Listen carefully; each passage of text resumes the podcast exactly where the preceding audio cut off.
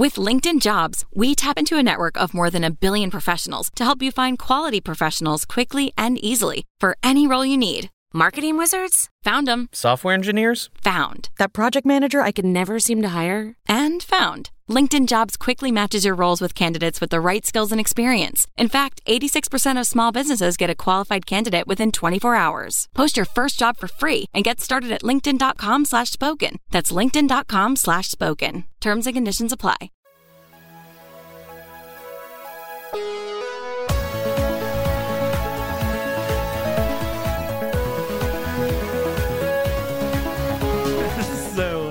Then we get treated to the most tense carousel scene this side of Strangers on a Train. Oh my God.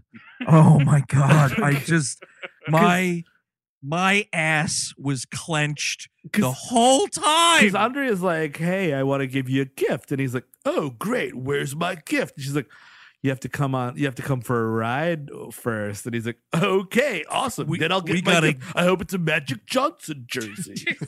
We gotta get you in the saddle. That's what it is. Mm-hmm. And he's like, so where is this gift? Is it a watch? Is it a belt? Is it a series of shoes? What is the gift? It's my Peach Pit.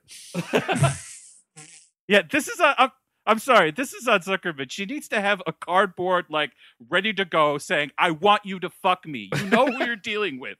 Because we as the audience, this is why this is awful, right? Because we know from the ask at the Peach Pit what the deal is, right? Of course. Brandon, one of the dumbest humans ever birthed, has no idea, right? And the problem is, Andrea can't get the words out. So it's like Brandon has no clue. She can't fucking say what she means. And we're stuck in the middle dying on the inside while she says things like, oh, this is making me so nervous. and then he tries to guess and he goes, because she says something like the gift is right here. And he goes, what, the horse? Yes. And she goes, oh, I'm giving you the person on my horse.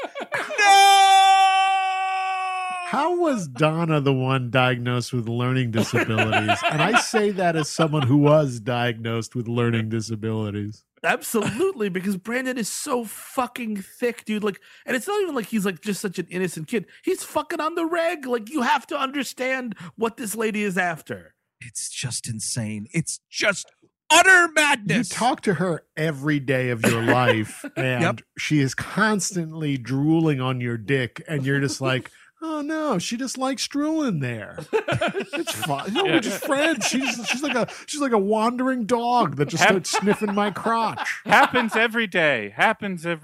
Really. Like, I would have been funnier if like she, like Brandon can't hear and she, like, the thing stops and the music shuts down, right? And she says, I want you to have sex with me. Oh my God. A bunch of little kids start crying. Which is fantastic. But so then, big old commercial break there. That's a commercial break line. Of course, because everybody had to go fucking stand up and throw up somewhere.